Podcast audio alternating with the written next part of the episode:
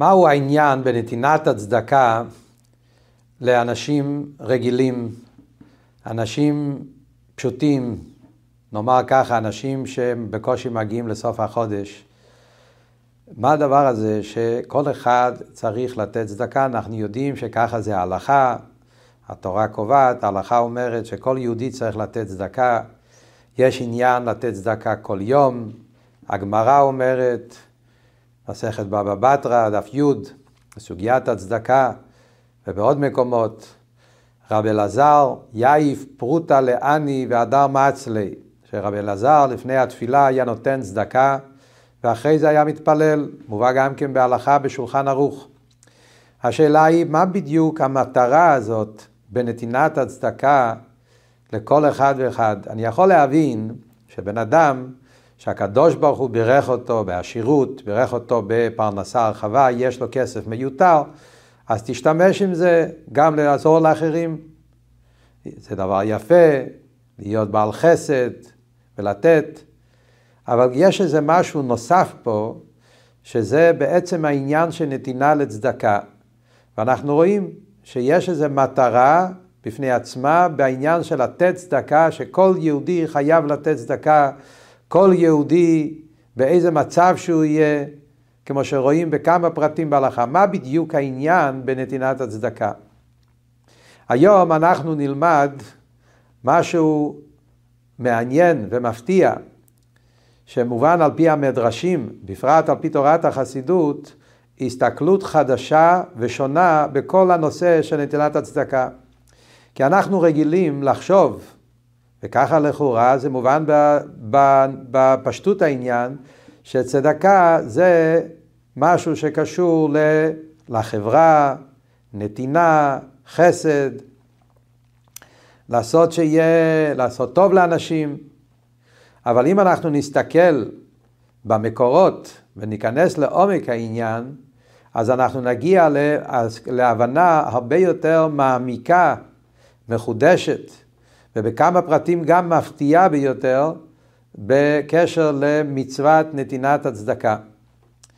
דבר ראשון, בואו נתעמק במילה, מילת המפתח, צדקה, זה השם שנקרא ב, על פי התורה, על פי ההלכה, אנחנו קוראים לזה צדקה. וכאן נשאלת שאלה פשוטה, התרגום של המילה צדקה מגיע מהשורש של צדק. כשאנחנו חושבים על המילה צדקה, אנחנו מתכוונים למשהו אחר לגמרי. מצוות צדקה בעולם שלנו מתפרש כמו חסד, נדיבות. אתה נותן צדקה, כלומר אתה עושה חסד. יש פה איזה בן אדם חסר, בן אדם עני, בן אדם מסכן, אין לו. ואני, ברוך השם, יש לי, ואז אני נותן. אבל זה לא התרגום המילולי. ניקח את המילה צדקה, נשמע, נשמע משהו אחר לגמרי. אם ניכנס לתרגום המילולי של צדקה, פירושו צדק, יושר. מה כאן העניין של צדק ויושר בשעה שמדובר על עניין של חסד, נדיבות, זה עניין אחר לגמרי. והרי המילים בלשון הקודש הן מדויקות.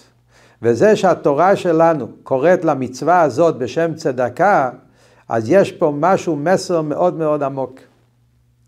וכדי להבין את זה, אנחנו נקדים בשאלה, שאלה קשה ביותר, שכבר חכמינו שאלו את השאלה הזאת. והשאלה היא, למה באמת יש את כל המושג הזה בעולם שלנו של צדקה, של נתינה, של חסד, במילים יותר פשוטות, למה הקדוש ברוך הוא ברא את העולם באופן שישנם עניים, ישנם עשירים, ישנם אנשים מסכנים שאין להם, וישנם אנשים שיש להם ויש להם מיותר, ויש את הדינמיקה הזאת של נתינה של חסד וצדקה. מה הסיבה לזה? השאלה הזאת היא לא שאלה חדשה, השאלה הזאת כבר שאלה עתיקת יומין.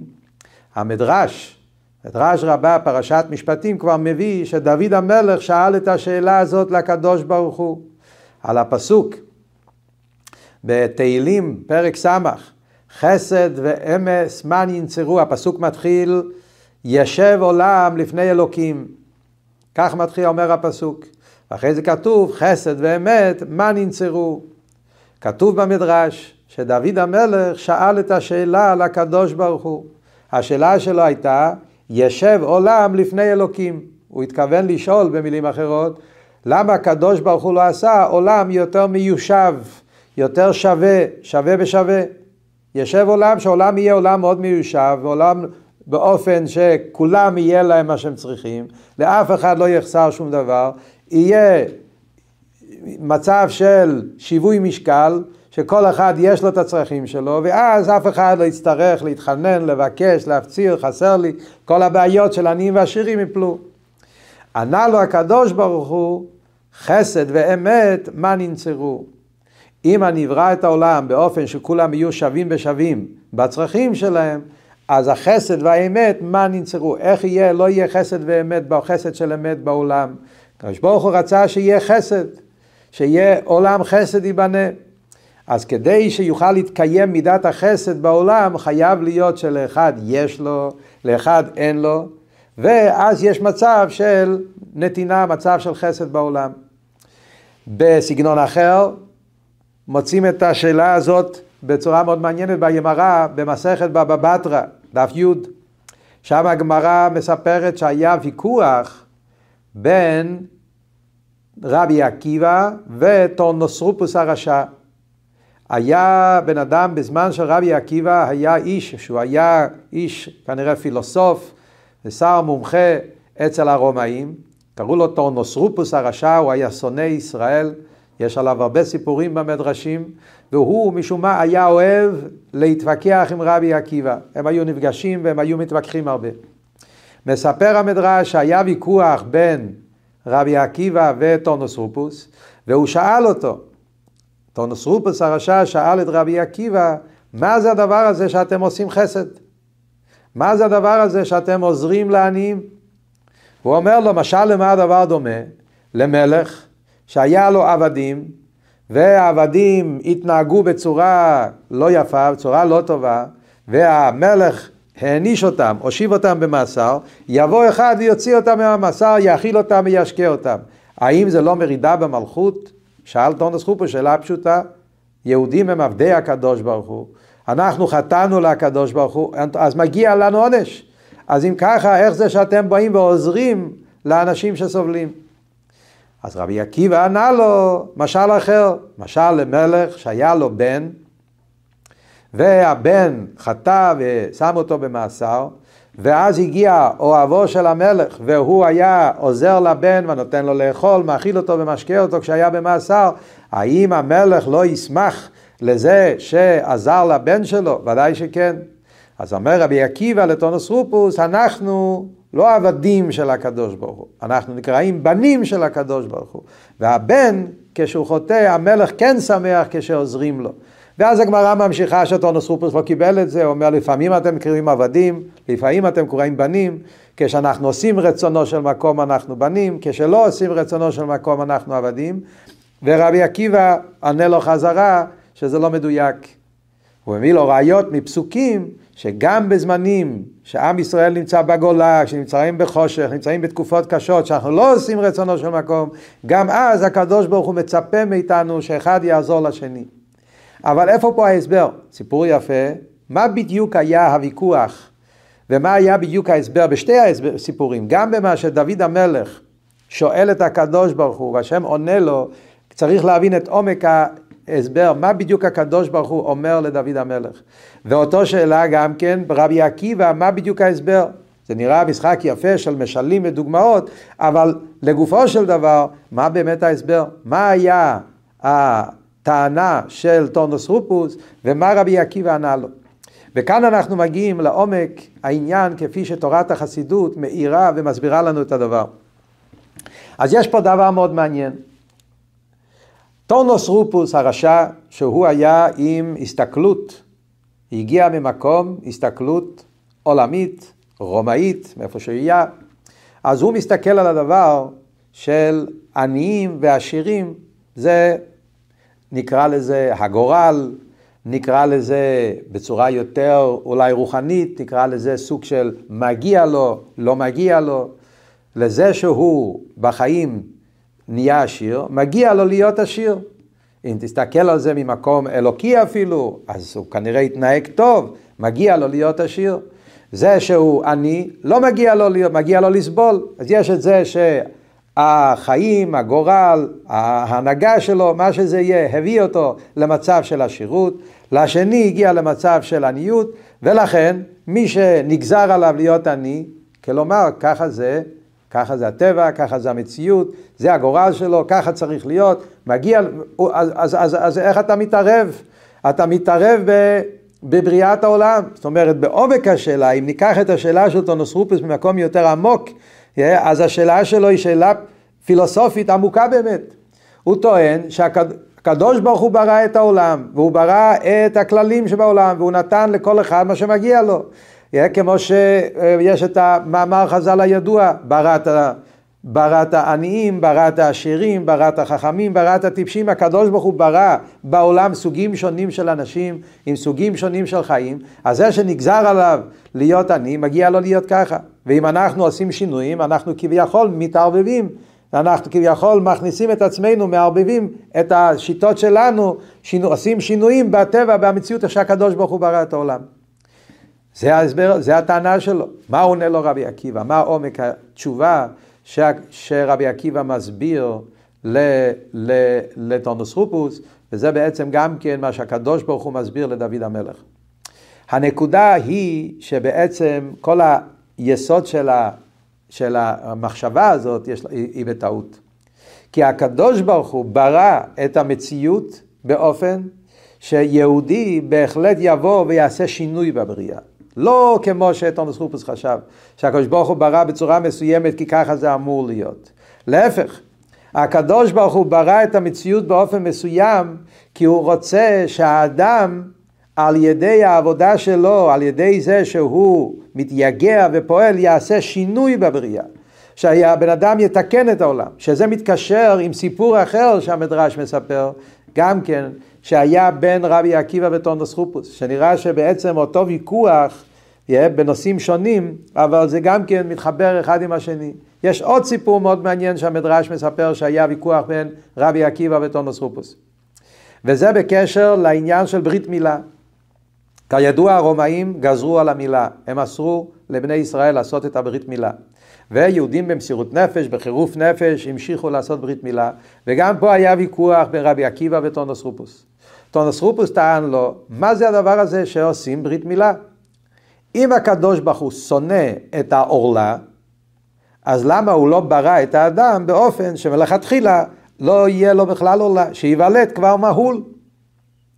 למה השם עשה את זה בצורה כזאת שיש, הבן אדם נולד עם עורלה, ואז צריכים לעשות לו את כל הכאב ביום השמיני ברית מילה. אם השם לא רוצה את זה, הוא יכול לברוא אותו לכתחילה בלי זה. המדרש מספר שהרבי עקיבא, במקום לענות לו, הוא ביקש שיביאו לשולחן אה, מזונות, מיני מזונות, מיני מאפים מצד אחד, ושם על השולחן גם כן צלחת עם, עם uh, חיטים,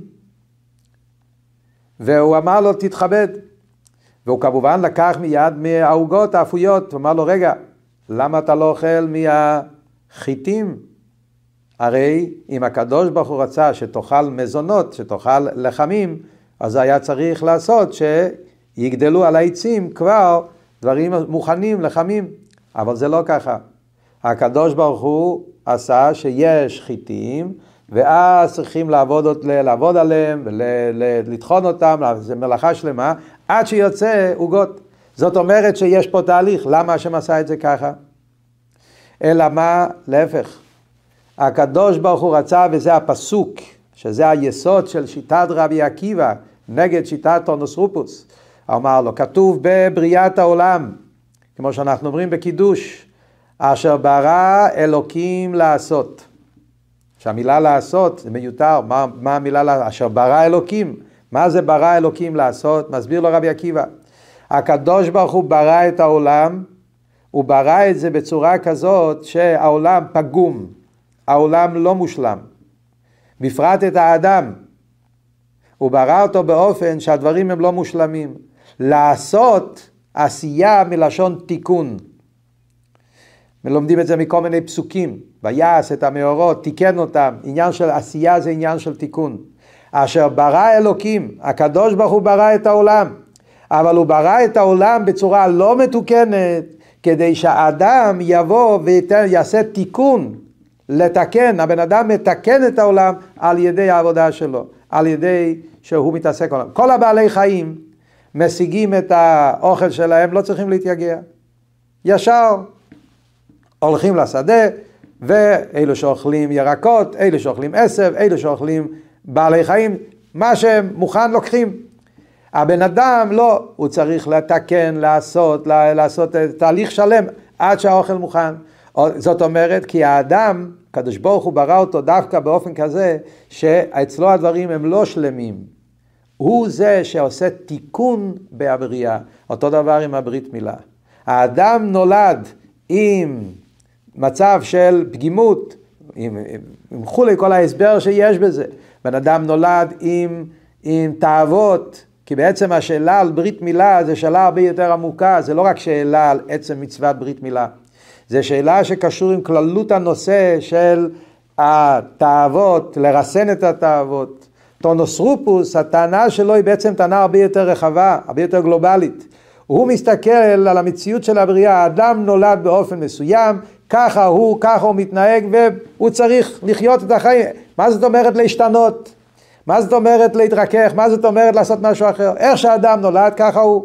כמו שבעל חי, כן, האריה תמיד יישאר אריה, הכלב יישאר כלב, הסוס יישאר סוס, וזה המציאות שלהם וזה הטבע שלהם. האדם אותו דבר, יש לו את הטבע שלו, ויש לו את התאוות שלו, אתה לא תשנה אותו. רבי עקיבא מסביר לו לא. האדם, בשונה מכל הבריאה, הוא בא לעולם כדי לעשות תיקון, כדי לעשות שינוי, לא להשאיר את הדברים כמו שהם. וכאן מגיע העומק העניין בנוגע לנתינת הצדקה, עולם חסד ייבנה.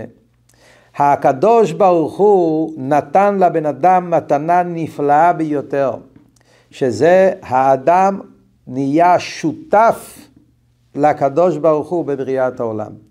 האדם יש לו את המתנה הנפלאה הזאת, הזכות הנפלאה, שהוא כביכול נעשה שותף לקדוש ברוך הוא בבריאת העולם. יש כזה מאמר חז"ל במסכת שבת, כל האומר ויחולו השמיים ואת הארץ בליל שבת, אז הוא נעשה שותף לקדוש ברוך הוא במעשי בראשית. מה זה הדבר הזה שותף לקדוש ברוך הוא במעשי בראשית? מדברים על הבורא, ואנחנו נבראים פשוטים. איך אנחנו נהיים שותפים לקדוש ברוך הוא במעשי בראשית. אבל זה הנקודה בעצם מה שרבי עקיבא מסביר. הקדוש ברוך הוא הוא הראשון שעשה חסד. הוא עושה את החסד שעושה את ההשפעה, את הנתינה, מעביר, נותן. כל המציאות של הקדוש ברוך הוא בבריאת העולם זה עניין של נתינה וחסד. זה עניין של נתינה וקבלה.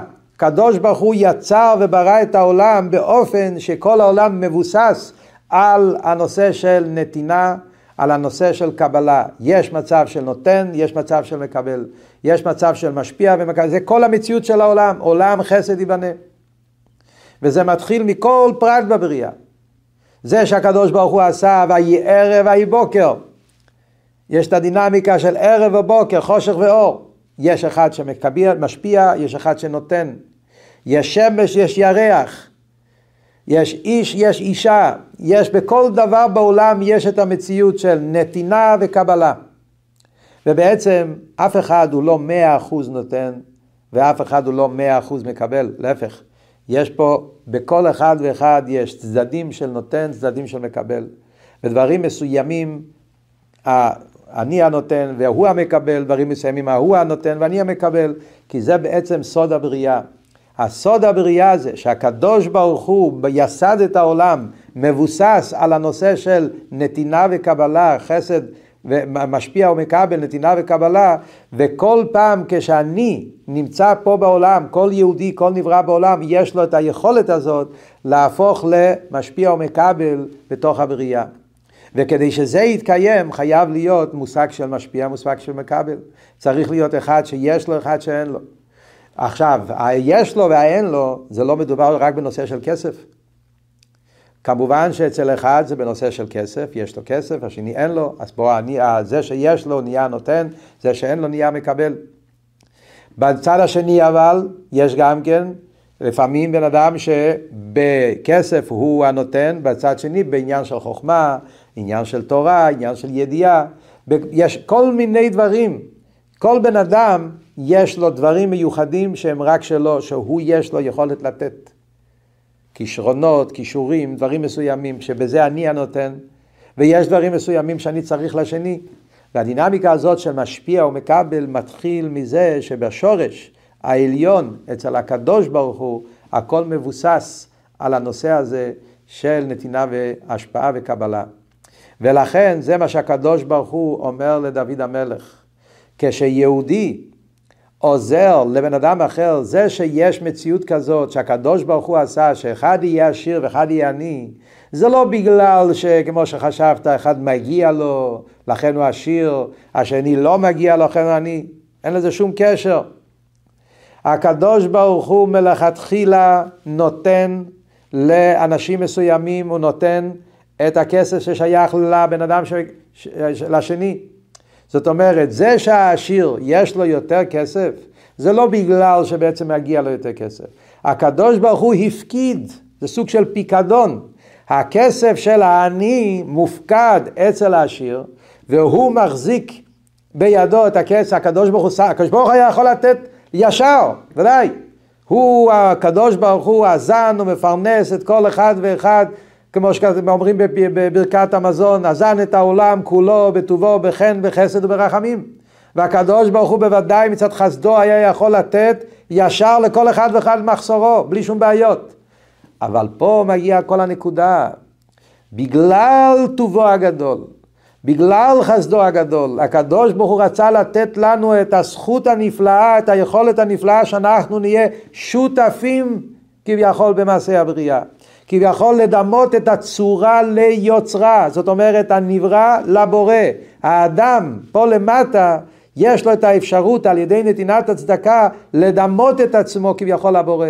כמו שהקדוש ברוך הוא הוא החסד הגדול, הוא הנותן והוא המשפיע, הוא זה שברא את העולם ומשפיע על העולם ונותן לכל אחד ואחד די מחסורו, כשאני גם כן מעמיד את עצמי במצב של נתינה, אז אני כביכול שותף לקדוש ברוך הוא בנושא של הנתינה. ולכן הנתינה היא כל כך חשובה, כי בזה בעצם אנחנו הופכים להיות לדומים, לשותפים לקדוש ברוך הוא בכל עניין מטרת בריאת העולם. הרבי הרייץ סיפר פעם בהתוועדות, סיפור מאוד מעניין. היה חסיד של אדמו"ר הצמח צדק. קראו לו רב ישראל מפולוצק. פולוצק הייתה עיירה ברוסיה, הייתה עיירה מלאה חכמים וסופרים, אנשים פשוטים, בעלי עסק, והיה חסיד אחד שהוא היה בעל חנות, פרנסה רחבה, הייתה שם קבוצה, משפחה של הרבה של חסידים שגרו שם, שברוך השם היו במצב טוב בגשמיות, לפי ערך אותם, אותם תקופות. פעם אחת רב ישראל נסע לבקר את אדמו"ר הצמח צדק בלובביץ'. היה שם לשבת פרשת לך לך. באותו שבת אדמו"ר הצמח צדק דיבר כדרכו בקודש מאמר חסידות והסביר נושאים עמוקים ביותר בקשר לאברהם אבינו, פרשת השבוע, מה שלומדים מאברהם אבינו. ובין הדברים, אדמו"ר הצמח צדק ציטט את דברי המדרש. שהמדרש אומר, אמרה מידת החסד לקדוש ברוך הוא. מיום שנברא אברהם אבינו בעולם, לא הוצרכתי לעשות מלאכתי, כי אברהם עומד ומשמש במקומי. כך כתוב במדרש. כלומר, ישנו מידת החסד של הקדוש ברוך הוא, חסדו של הקדוש ברוך הוא. מידת החסד היא אחד ממידותיו של הקדוש ברוך הוא, שעם זה השם משפיע ונותן כל טוב בעולם. אז מידת החסד כביכול התלוננה, אומר המדרש, לפני הקדוש ברוך הוא. והיא אומרת, מאז שאברהם נמצא בעולם, ואברהם עושה חסד עם כל הבריות בצורה הנפלאה שאברהם עשה, אין לי מה לעשות בעולם. הוא עומד ומשמש במקומי. והצמח צדק הסביר שכשיהודי שנמצא פה למטה בעולם, נשמה בגוף גשמי עם נפש בהמית, ולמרות זאת הוא עושה חסד ונותן, אז באותו זמן הוא כביכול מחליף, הוא נעשה מרכבה והוא מחליף את מידת החסד של הקדוש ברוך הוא. ועד כדי כך, הוא אומר, זה עוד יותר נעלה אפילו. כי זה שבן אדם שיש לו את המגבלות של הגוף, ויש לו יצר הרע, ויש לו נפש בהמית, ואף על פי כן הוא נותן, זה משהו הרבה יותר יקר כביכול בעיני הקדוש ברוך הוא. וזה היה אברהם אבינו. שאברהם אבינו היה נדיב, כמו שכתוב במדרש. הנדיבות של אברהם אבינו היה בין בממונו, בין בגופו, בין בנפשו. כתוב, אנוכי מגן לך. מגן ראשי תיבות, ממונו, גופו, נפשו, אברהם היה נדיב בכל המציאות שלו, ולכן עם העבודה שלו הוא החליף את מידת החסד. והצמח צדק סיים שכשיהודי עוסק בצדקה ובגמילות חסדים, אז הגוף שלו הופך להיות למרכבה כביכול למידת חסדו של הקדוש ברוך הוא. רב ישראל שהיה יהודי פשוט שמע את המילים האלה ומאוד התלהב. כשהוא חזר לביתו, כן, נהוג אצל החסידים כשהיו חוזרים מהרבה אז היו עושים התוועדות, מזמינים את כל העיירה ומספרים להם מה הם שמעו.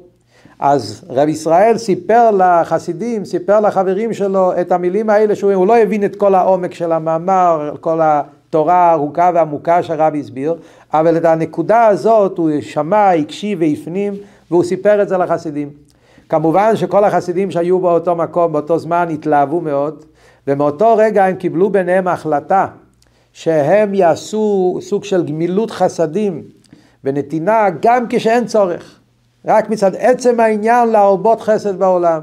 והיו נכנסים אחד לשני לחנות, אומר, היה מבקש ממנו גמילות חסד, איזה הלוואה, ולפעמים זה לא היה משהו שבאמת היה צריך, אבל רק כדי לזכות אותו במצוות ההלוואה. הוא היה לווה, מלווה, מחזיר, והפך להיות שם הדינמיקה של נתינה וחסד ועזרה בצורה נפלאה באותה עיירה.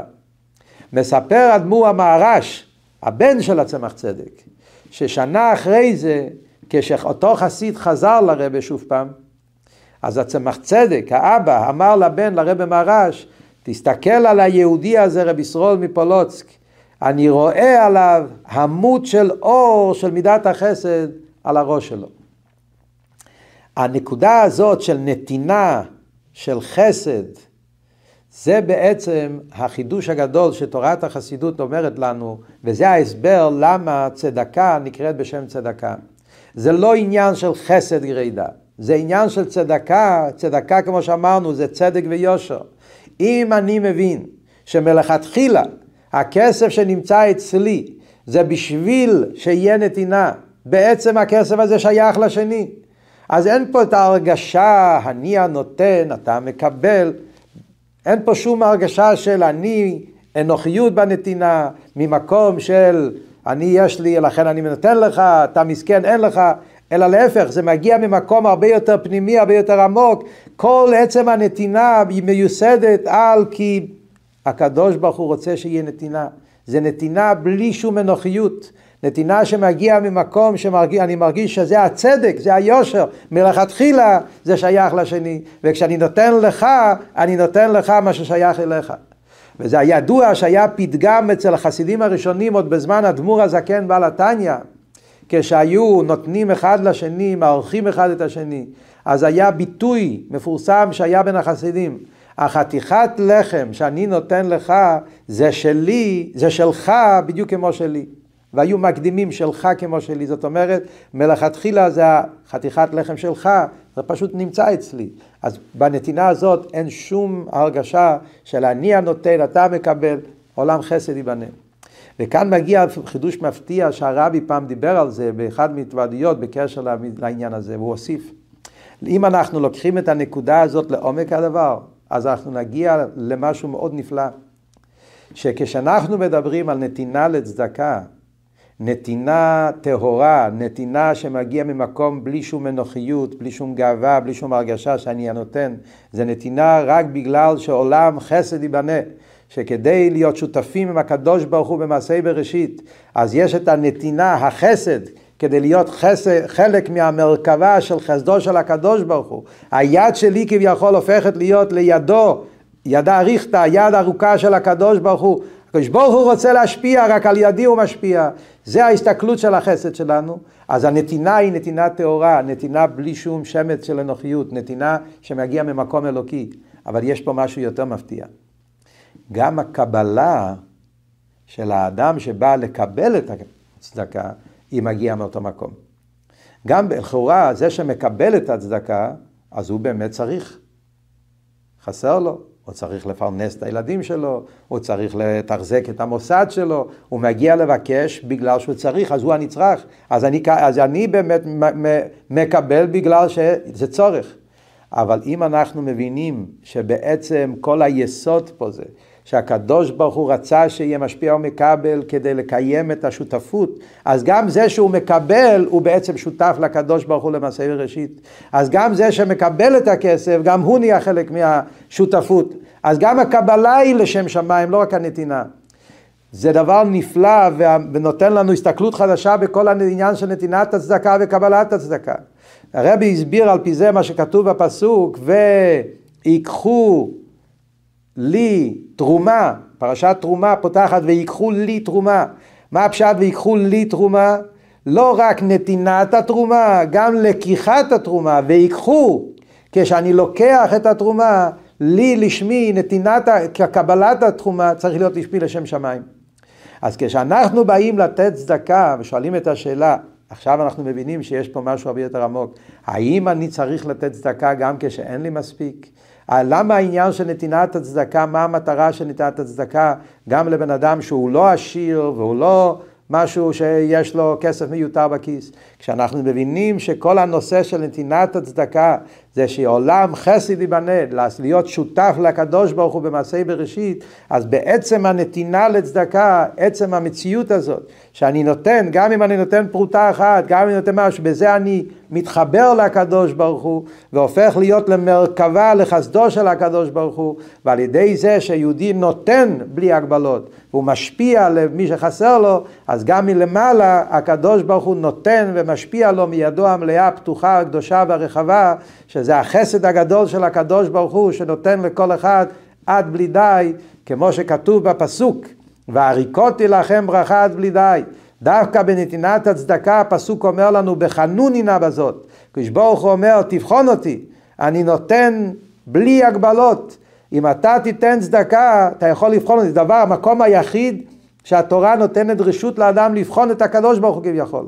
אם אתה תיתן צדקה בלי חשבונות, אני גם כן אתן לך והריקותי לכם ברכה עד בלי די, השפעה מרובה בכל הדברים שכל אחד ואחד נצרך ועוד יותר מזה.